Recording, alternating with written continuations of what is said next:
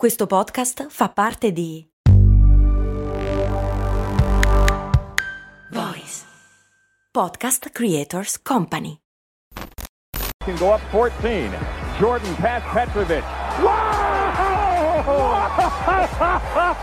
oh yes, yes, yes. I didn't see.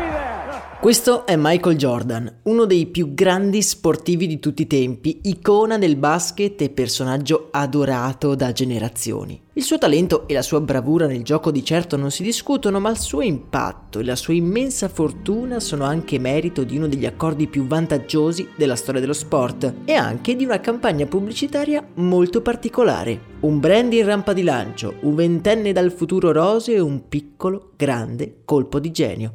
Tra poco qui su Brandy. Look, Bumble knows you're exhausted by dating. All the must not take yourself too seriously and 6 1 since that matters. And what do I even say other than hey? well, that's why they're introducing an all new Bumble with exciting features to make compatibility easier, starting the chat better, and dating safer. They've changed, so you don't have to. Download the new Bumble now.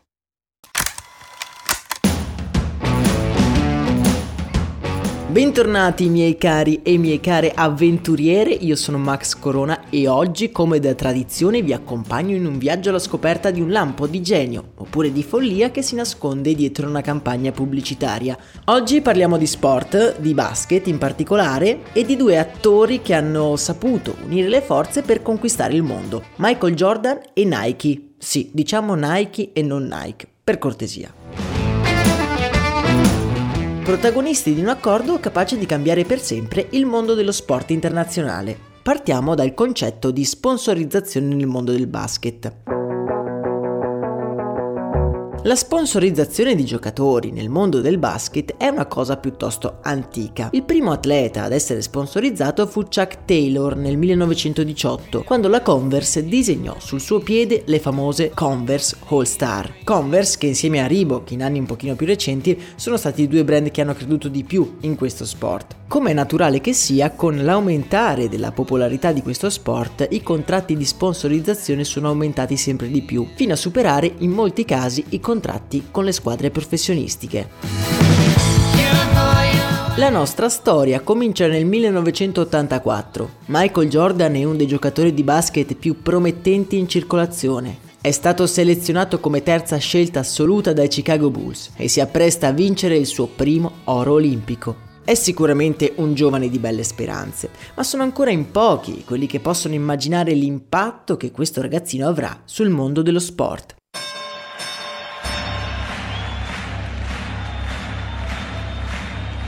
Michael ha 21 anni, insieme ai primi successi sul campo sta cominciando ad essere contattato dai brand. Mike veste le scarpe Converse, ma dopo anni è pronto a fare il grande salto di qualità. Dopo essere entrato nella squadra dei Bulls, il nostro protagonista si aspetta un super contratto da un mega marchio. E il suo preferito, non lo nasconderà mai, è Adidas.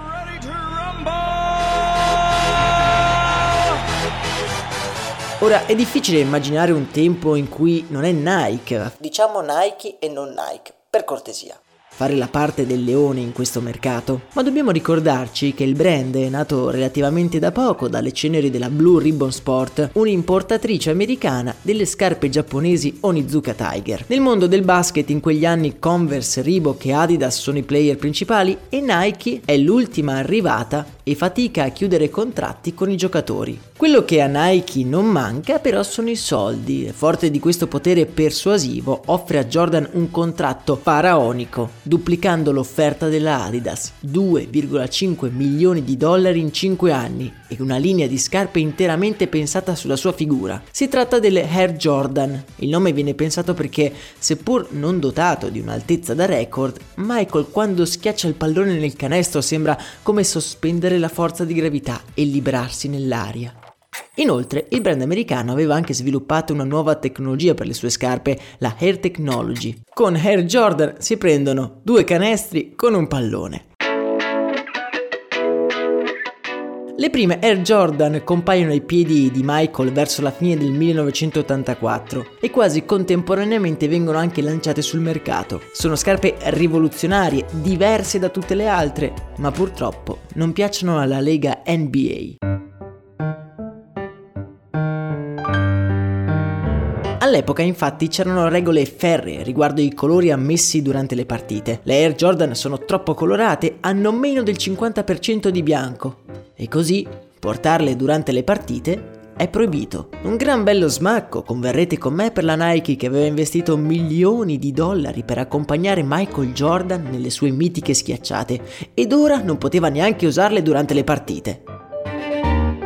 Il reparto marketing del brand americano, messo alle strette, riesce però a rivolgere la situazione in suo favore. Dopo aver ricevuto la notizia che le Nike non avrebbero potuto essere ai piedi di Jordan in partita, Nike farà uscire uno degli spot più di successo della sua già fortunata storia. Nello spot, sfondo bianco, MJ palleggia nella tenuta dei Bulls. La telecamera scende dalla testa fino ad arrivare alle scarpe e un voiceover dice On September 15th, Nike created a revolutionary new basketball shoe.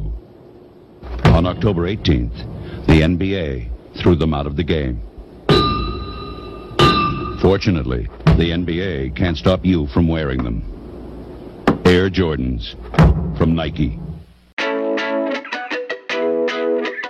La NBA le ha vietate ma non può vietare a te di indossarle. Vi lascio il video della pubblicità nel canale Telegram. A mio parere è uno spot di una geniale semplicità e raffinatezza estrema. Avrebbero potuto semplicemente far fare un endorsement a NJ, ma no, hanno voluto rimarcare il fatto che la Lega le avesse proibite e senza fare riferimento ai problemi di colore, sembra che le abbia proibite perché sono troppo rivoluzionarie. Chi guarda vuole provarle, vuole possedere quelle scarpe così speciali che la Lega di basket le ha addirittura proibite. Lo spot è un successo e in pochissimo tempo le scarpe diventano l'oggetto del desiderio di tutti i ragazzi che cominciano a sfoggiarle nei campetti della città. Nel 1985 i profitti della vendita delle Air Jordan 1 raggiungeranno i 100 milioni di dollari. I successi di Michael Jordan e la conseguente fortuna del suo brand personale hanno reso Nike uno dei marchi di riferimento del basket in pochi anni andando a definire una sponsorizzazione a vita con l'ex giocatore dei Chicago Bulls. E anche ora che la sua carriera ormai è finita, Michael guadagna la bellezza di più di 100 milioni di dollari da Nike ogni anno, che siano da un contratto di sponsorizzazione oppure dalle royalties del marchio Air Jordan. E se ci pensiamo è tutto nato da un accordo che poteva essere un disastro, ma è bastato un piccolo colpo di genio per spianare la strada verso il successo. Lo spot di cui vi ho parlato lo trovate nel canale Telegram dove possiamo anche commentare la campagna e fare anche nuovi amici. In descrizione anche il link per ascoltare la storia di Nike e quella di Reebok e anche la playlist con tutte le analisi delle campagne pubblicitarie che abbiamo trattato fino ad ora qui su Brandy. Per oggi intanto è davvero tutto, augurandovi una splendida giornata, io vi abbraccio forte. Un saluto da Max Corona.